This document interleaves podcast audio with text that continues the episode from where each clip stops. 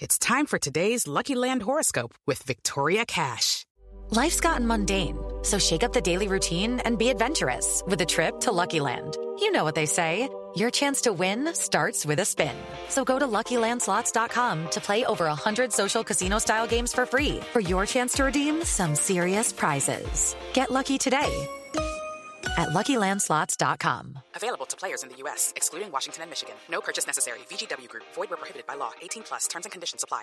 Hello, it is Ryan, and we could all use an extra bright spot in our day, couldn't we? Just to make up for things like sitting in traffic, doing the dishes, counting your steps, you know, all the mundane stuff. That is why I'm such a big fan of Chumba Casino. Chumba Casino has all your favorite social casino style games that you can play for free anytime, anywhere with daily bonuses. That should brighten your day a little.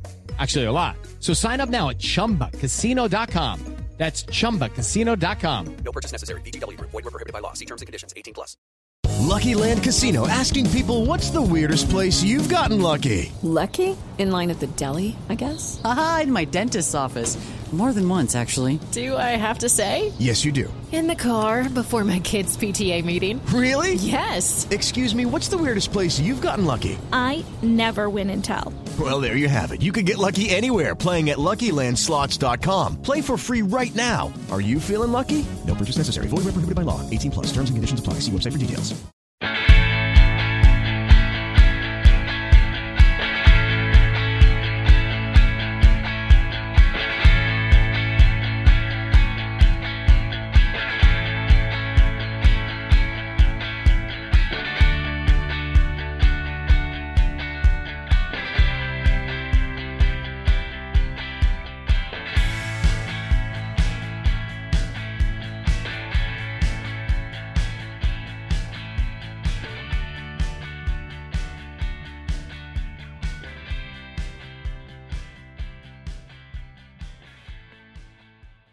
Hello and welcome to another episode of the Strettycast. My name is Dale O'Donnell, your host, and I'm delighted to be joined again this week by Shaun Connolly. Where we'll be talking about Manchester United's 3-1 win over Brentford in the Premier League. More positivity, Shaun. How are you keeping? I'm doing good. I'm doing good, man. Um, yeah, positivity.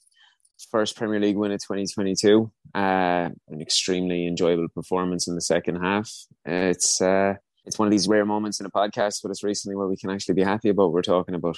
Yeah, absolutely. And I said at the weekend when I was writing the newsletter um, that I was feeling quite down about United at the moment because reality hits when you're in the middle of January. You're sitting seventh, and your team has yet to go on that win run at all since the start of the season. And you look back at the performances, and the only one really one you can kind of hold in high regard is the win over Leeds. That was the first day of the season. Yeah. But speaking about this game against Brentford, first half again, I was feeling there was no reason to feel any optimism at half time, but it was definitely a tale of, of two halves. And Manchester United came out in the second half and performed really well, scored some great goals.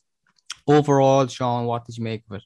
Uh, night and day, really. Night and day. First half, lots of ball, nothing happened with it. Uh, 45 minutes, we touched the ball eight times in the opposition's box. Didn't manage one shot on target.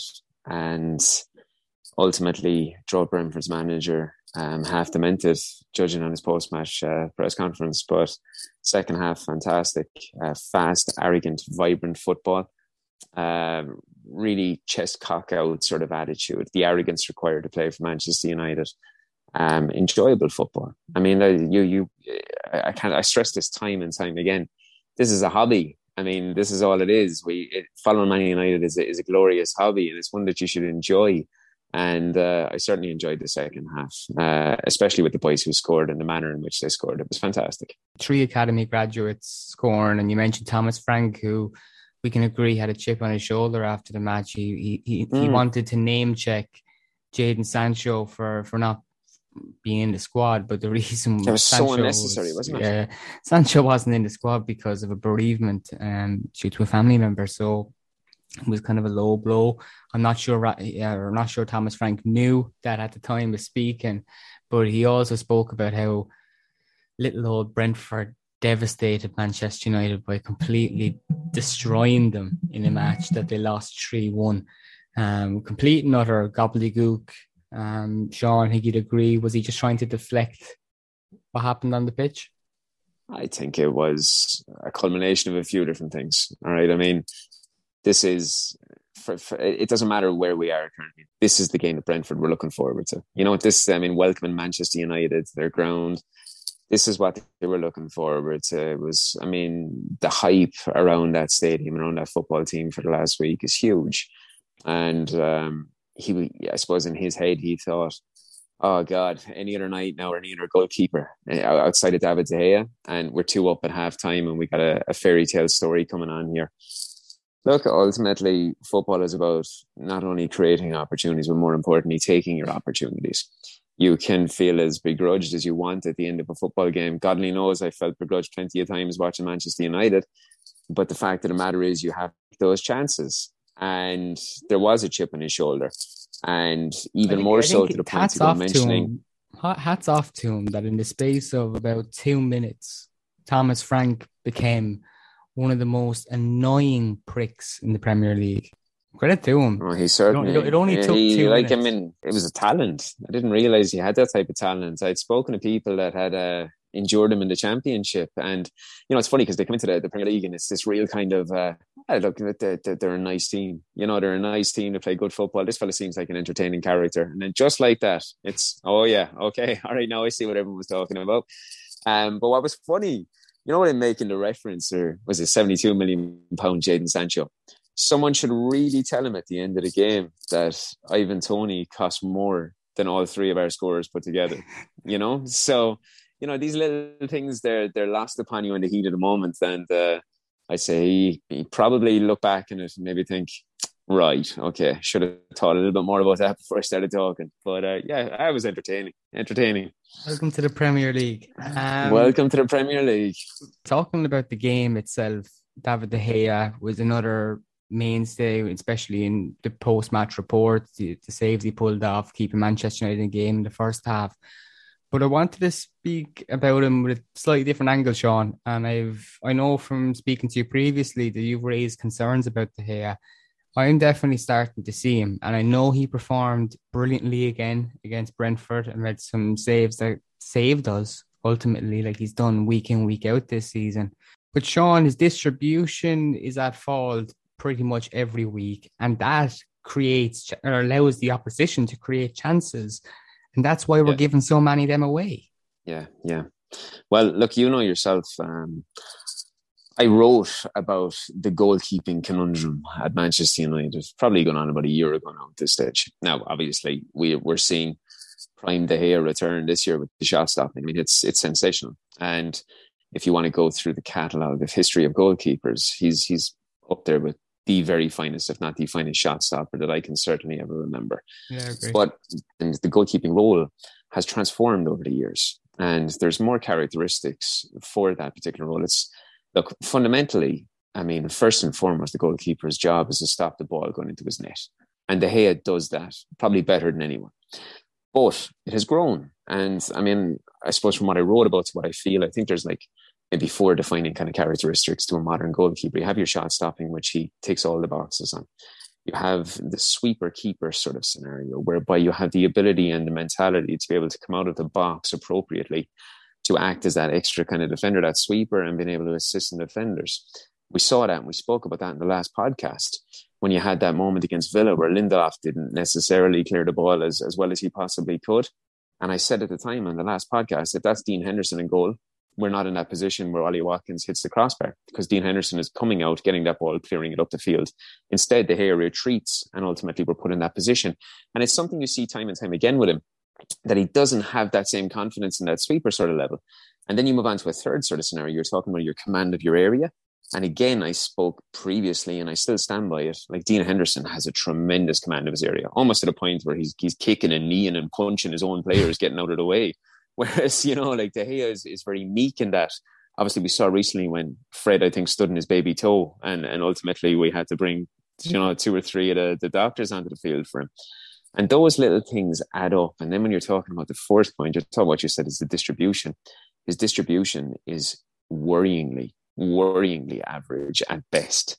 And in a in a defining era of football in this 21st century, so many games are built out from the back, particularly United, who have like repeatedly we'll say season after season now, started cultivating this scenario where we're building out from the goalkeeper constantly. It's goalkeeper to defenders, and we're so poor at it. And for so long, people, I suppose, avoided critiquing De Gea on this because he's such a fantastic shot stopper. But this is a real issue. It is a real, real issue. And yes, you can look at the statistics and you can look at the amount of highlight real saves that he makes. But we have to stop avoiding every other part of it. It's just, it's simple. The statistics are there to prove pros and cons, and they are certainly there, Dale.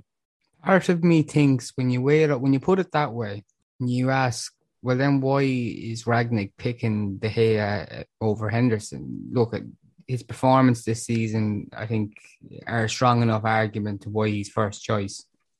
But when it comes to the reason that you use that he could be actually proven a problem um, and making it easy for the opposition with his distribution and his other faults. I also look at the midfield and the defence, and I feel that no matter who we play, as we've seen all season, we're going to be giving away lots of chances. And maybe there's an acceptance that there's going to be a lot of shots on goal. So it's only the smartest option to, to start the best shot stopper. And when it comes to De Gea, although he has faults, like we agree, in other areas of his game, when it comes to shot stop, and I don't think there's there's a better goalkeeper, let alone in, in, in the league, but he's up there in the best in the world, um, oh, yeah, without a shadow of a doubt. So that could be the reason as to why. Well, then why is Rangnick starting them? United have a lot of problems. Again, while De Gea could be problematic in some areas, he is not the problem. Maybe a problem, but again, a very small one considering where we'd probably be in the table if it wasn't for him this season and previous years. Shaun, another talking point from the game beforehand, I was hoping Victor Lindelof would be the one to partner Varane, even though United gave away two goals late on against Villa. I, I hoped Rangnick would stick with that pair, and he did. And that meant keeping the skipper on the bench, Harry Maguire, which again, I'm give credit to Rangnick for this because I've thought that Maguire has been a big problem for Manchester United, especially if they're going to play with a high line. I, I don't see him being an option at all. I, and, I, and I think his, his future at the club should be questioned, but it won't because of how much he costs us and his contract. But mm. Shaun, do you see the benefit of Maguire starting alongside Varane, or do you think that Maguire is still in the picture as his captain? I think there's a few different things with it. Um, when when I, when the rumor mill started breaking, sort of yesterday, yesterday morning, about the apparent uh, Rangnick two boards that Maguire, Shaw, and Wan-Bissaka were not suitable players for the football club you then follow up the situation where it broke earlier that it was looking that he was going to be starting on the bench because he wasn't yet fit to play. I just think it's ludicrous when, when I even read that because if he's fit to play, like he's on the bench, you know? So just it's also to quickly interrupt, Shaun. Quickly interrupt. Last yeah. week, when he returned to the squad and he was named on the bench, Rangnick publicly said that he was fit, but that he was sticking with his two centre backs that he used in the cup. So now it's changed that the reason he's not being picked is that he's not fully fit. Exactly. I don't and, buy and, that. And it was no, nor do I, nor do I. And it was also cited that it was a rib injury. Now I know from experience, you damage your ribs, you're you're struggling to walk, let alone going out and running on a football field. So I think there's a lot more to it. I certainly think in the short term, his his place in the starting eleven is nowhere near assured I think the, the, the, the largest saving grace at this moment in time for Maguire at United is the price tag that you made mention to. Because let's say for big iron's sake, Rangnick has gone to the board and said he's he's he's not what I what we need in moving forward. It's not just as easy to write that money off because with the transfer fee that he came, you're not getting that money back. You're just you're not.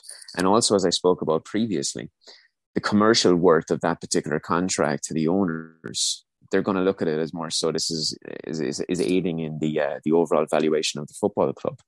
So I certainly think there's a lot more to this than was being reported last night that he's on the bench because he's not yet fit to start. Because even if you look at it, when he came on, I, I, I look. I agree with the ideal of bringing a defender on at that particular time because we saw what happened against Villa in the last twenty minutes when we didn't shore up and we didn't Yeah. look to consolidate what we had. So I'm not totally against that.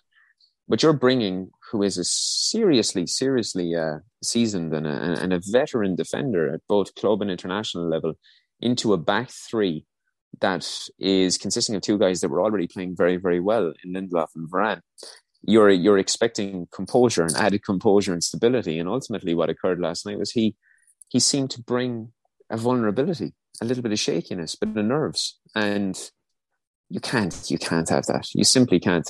And and also when he came onto the pitch, he wasn't handed the armband. Sure, he wasn't.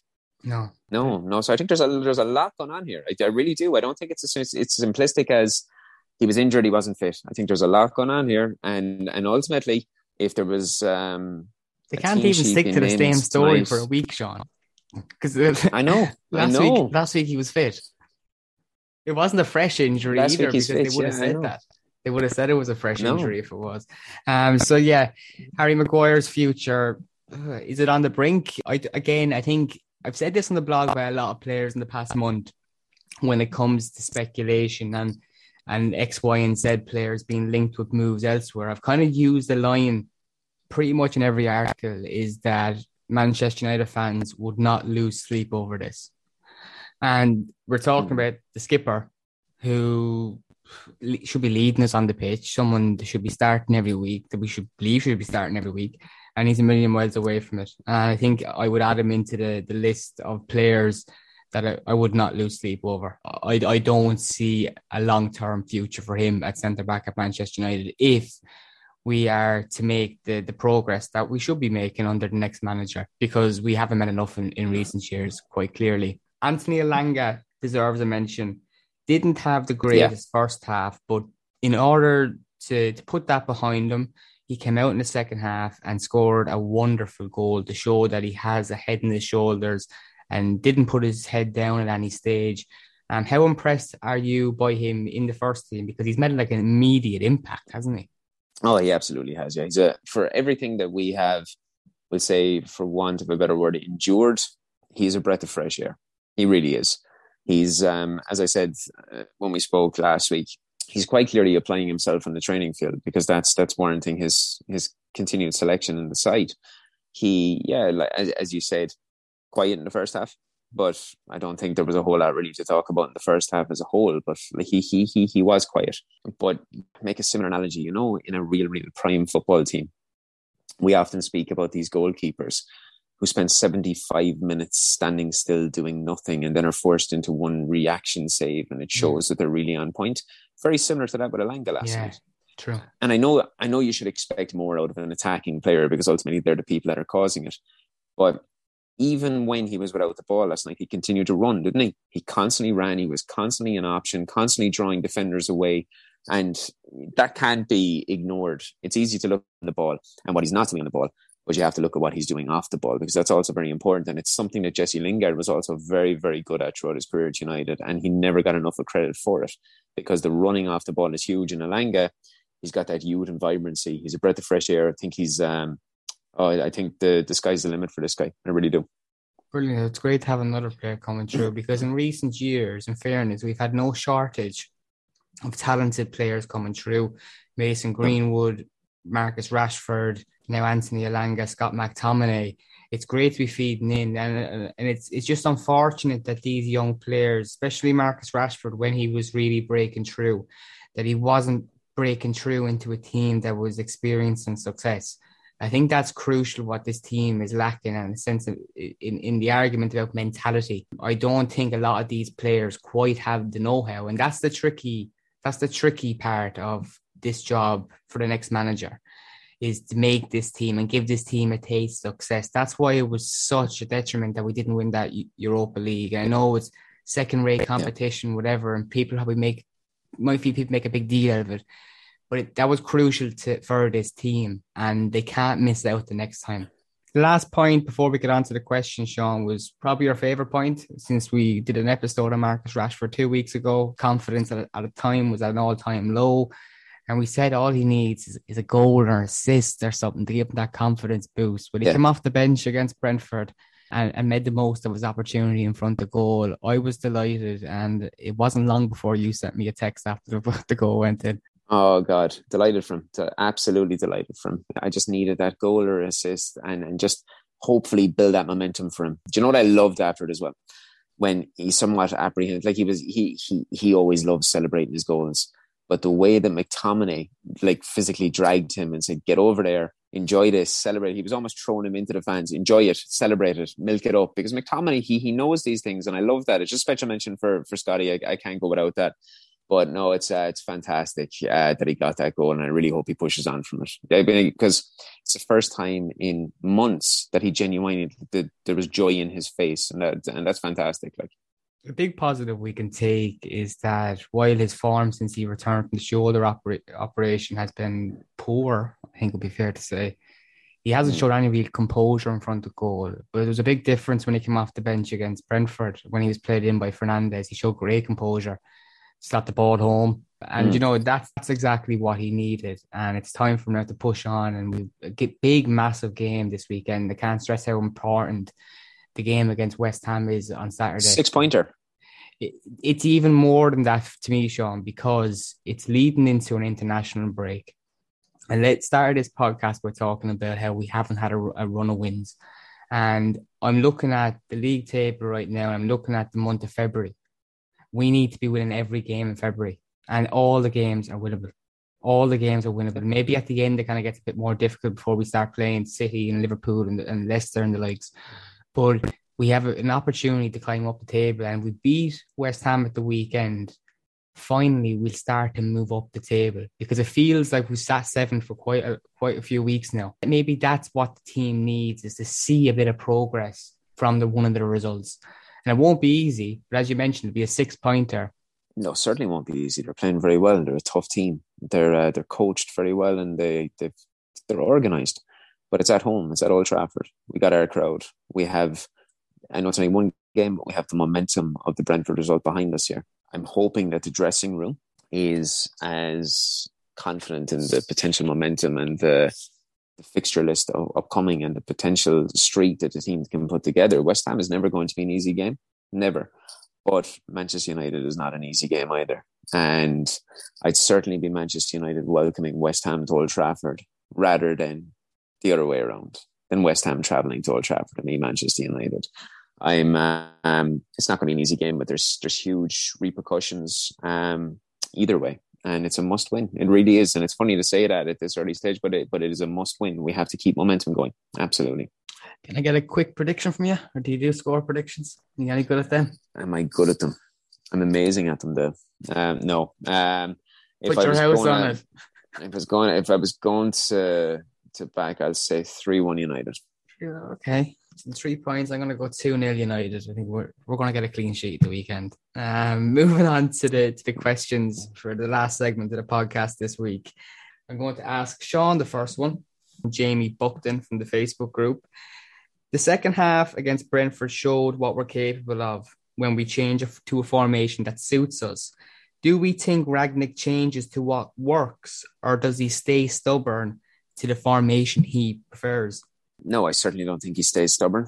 Um, I mean, it, it feels like he's only been here for a handful of days. Like it's been a relatively short period of time that he's been here, and we've already seen his four two two two. We've seen him retract to a four two three one, and now he's obviously progressing on to a four three three. The thing I like about Rangnick a lot is how vocal he is about his tactical prowess in pre and post match press conferences he quite clearly is a, is a student of the game. He loves talking tactics and he's very, very open about how he feels he can get the best out of the side. I don't think he's in any way stubborn to changing up. I think he had a flaw, we'll say, as we previously discussed against Aston Villa with substitutions and not responding to a tactical change in that particular game. But he's made up for it with how he uh, dealt with the Brentford match. And um, no, no, I wouldn't say he's stubborn. I'd say he's quite open to be able to change around. All right. So, Dale, I got a question from Vincent Mellon on uh, Twitter. He's a, he's a good follower here. And uh, he's asking Can we defensively play with a 4 3 3 structure? He's concerned about, I suppose, segmentations of poor passing, losing jewels in the midfield, and rushing our play. Can we control the midfield and how? I think we could definitely contr- learn to control games better. And I think we can this season with the way Rangnick wants to play. It's just going to take a bit more time for, for this team to, to adjust to that. But whether you can play defensive in a 4-3-3, of course you can. You could also play Fred and McTominay in defensive roles like we've seen under Solskjaer in previous seasons, which drove people demented. So I don't think yeah. you're going to see that. I think ultimately when Rangnick is switching to a 4-3-3 now and judging from what I've seen of, of United under him, they're not going to play defensive at all, really, unless they're closing out a game. It, it seems to me he wants to get the ball forward it doesn't seem to me he's a manager that will settle on a 1 0 lead. I think he likes see goals and attacking football and he wants his team to entertain. And, and ultimately, that should be music to the ears of, of, of United fans. Um, whether it works or not, it's a total different thing. That's the most important factor. So, people, I guess this is not the honeymoon period because we haven't been given a bounce, but we're still very much intrigued to see over time what Rangnick can do with this team. It's been it's been pretty flat at the start, but I don't think that's really his his fault. I think it's been difficult for him to have a sense of authority over this dressing room because there's so many people that that don't even know about their futures because the club have let contracts run down. Players are are preparing to leave on a free. So Shaun, I have a question from the Facebook group again from Jerry Kelleher. He said, Do you think Bruno is unfairly criticized by his own fans, especially online ones? The social media crowd, he means, those those Twitter trolls. Um, yeah. He gets dogs abuse, and I just don't get it when you consider his numbers. I think Jerry raises a, valid point here about the expectations on Bruno. I think he raises a, a perfectly valid point here. The expectations on him, I suppose, is he a victim of his own success in just how amazing his goal contributions, his figures, his statistics were since joining the club? I mean, we're led to believe that Fernandes is having a poor season right now, yet he's got 18 goals and assists. Um, so goal contributions. I believe it's some, it's broken down with seven goals and 11 assists, and that is without penalties. Okay, so this is a guy who's performing poorly Uh, in the eyes of these individuals, yet he's got 18 goal contributions. The man is absolutely pivotal to, to us in moving forward. He is, I mean, he's he's so important to the team. And uh, okay, I think from time to time people can look at stuff like his, we'll say his pass completion percentage, and they'll look to be very critical of that. And ultimately, I feel like it's just picking and nitpicking the, the, the guy is absolutely and utterly heads and shoulders above so many other contributors in European football. And even at this moment in time, with the figures that he has, he's deemed to be having a poor season, yet he's still one of the top midfielders in the league. He's elite and he's absolutely dealt with too uh, harshly by so many of these individuals online. Agreed. So, Dale, what we're going to do here, we're going to move on. We got another question here from uh, one of actually one of our own, one of our own contributors, Dylan. Dylan is um, asking about with McTominay being deployed as a six. Do you feel that could finally benefit Fred as he thrives from playing further forward, enabling him to press high and do what he's good at? Definitely. I definitely think that it will could benefit Fred because, as we've seen with Brazil, him played in a, in a further forward position plays a lot better, contributes to quite a few goals, and we've seen that again against Brentford with a great pass for Anthony Elanga. But it, this, the bigger question, I think, is, is, is based down to whether we can find a midfield this season, including McTominay and Fred, who were clearly the preferred options, and, and make it work. We just haven't seen it consistently. And I know last night, for me, Scott McTominay was man of the match, playing in that role you mentioned the centre was man of the match for me, especially in the second half. He was terrific, absolutely awesome performance. But the problem for me with Scott McTominay is, and I've always rated him, a quality player. The problem is, can he go and do it now against West Ham? Can he go and do it consistently, game after game, and be a, a dominant force in Manchester United midfield? And for a long time in the first team, he's been in a, considered inexperienced, considered one of the younger players. But I think McTominay now is shaping into a man and he needs to add consistency to his game. And that is what will benefit Fred mostly because it won't benefit Fred if McTominay is running around midfield like a blue arse fly and United are conceding chances the whole time. That'll bring the defence deeper and we won't have any shape. So as we've seen against Brentford in the first half, it just didn't work.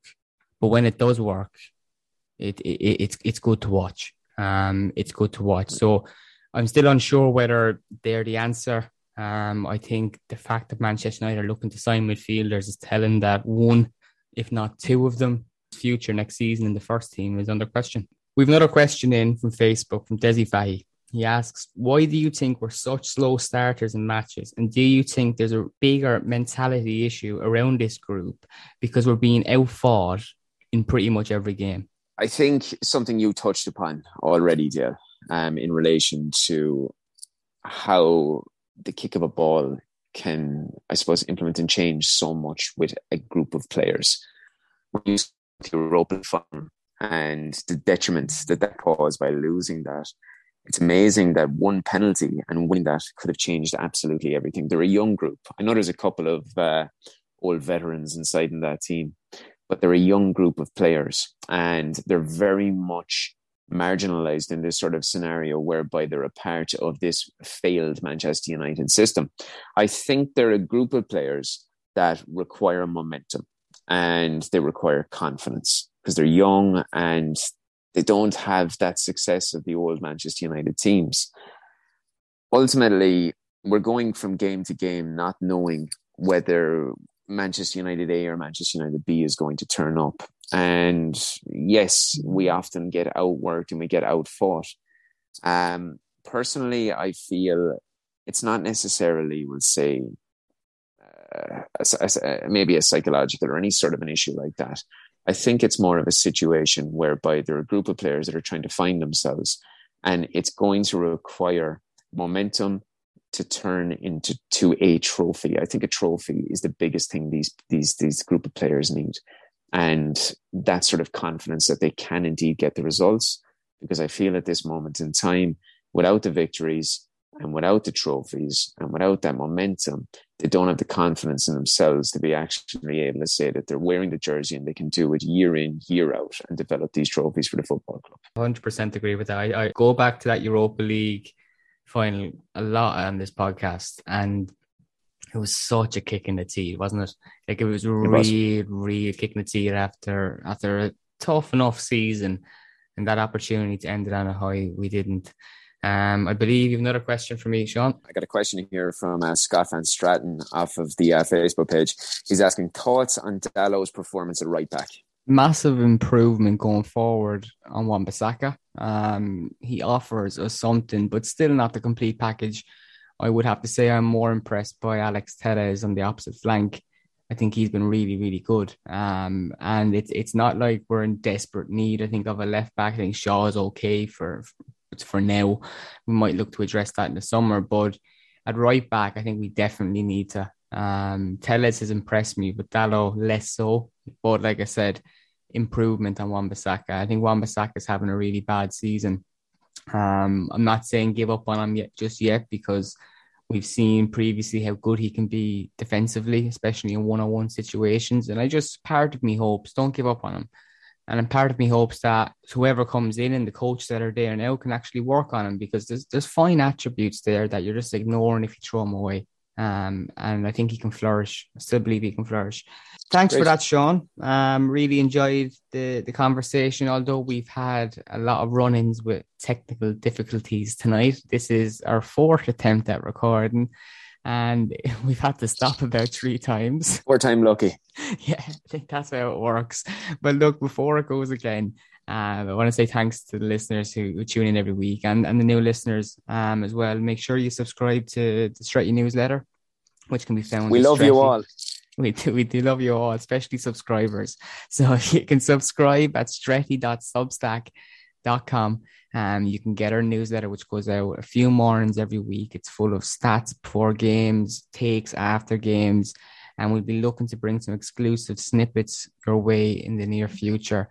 Shaun, thanks so much again for joining me, and I'll speak to My you pleasure. again at the weekend. Yeah, talk to you soon, my friend. Sports Social Podcast Network.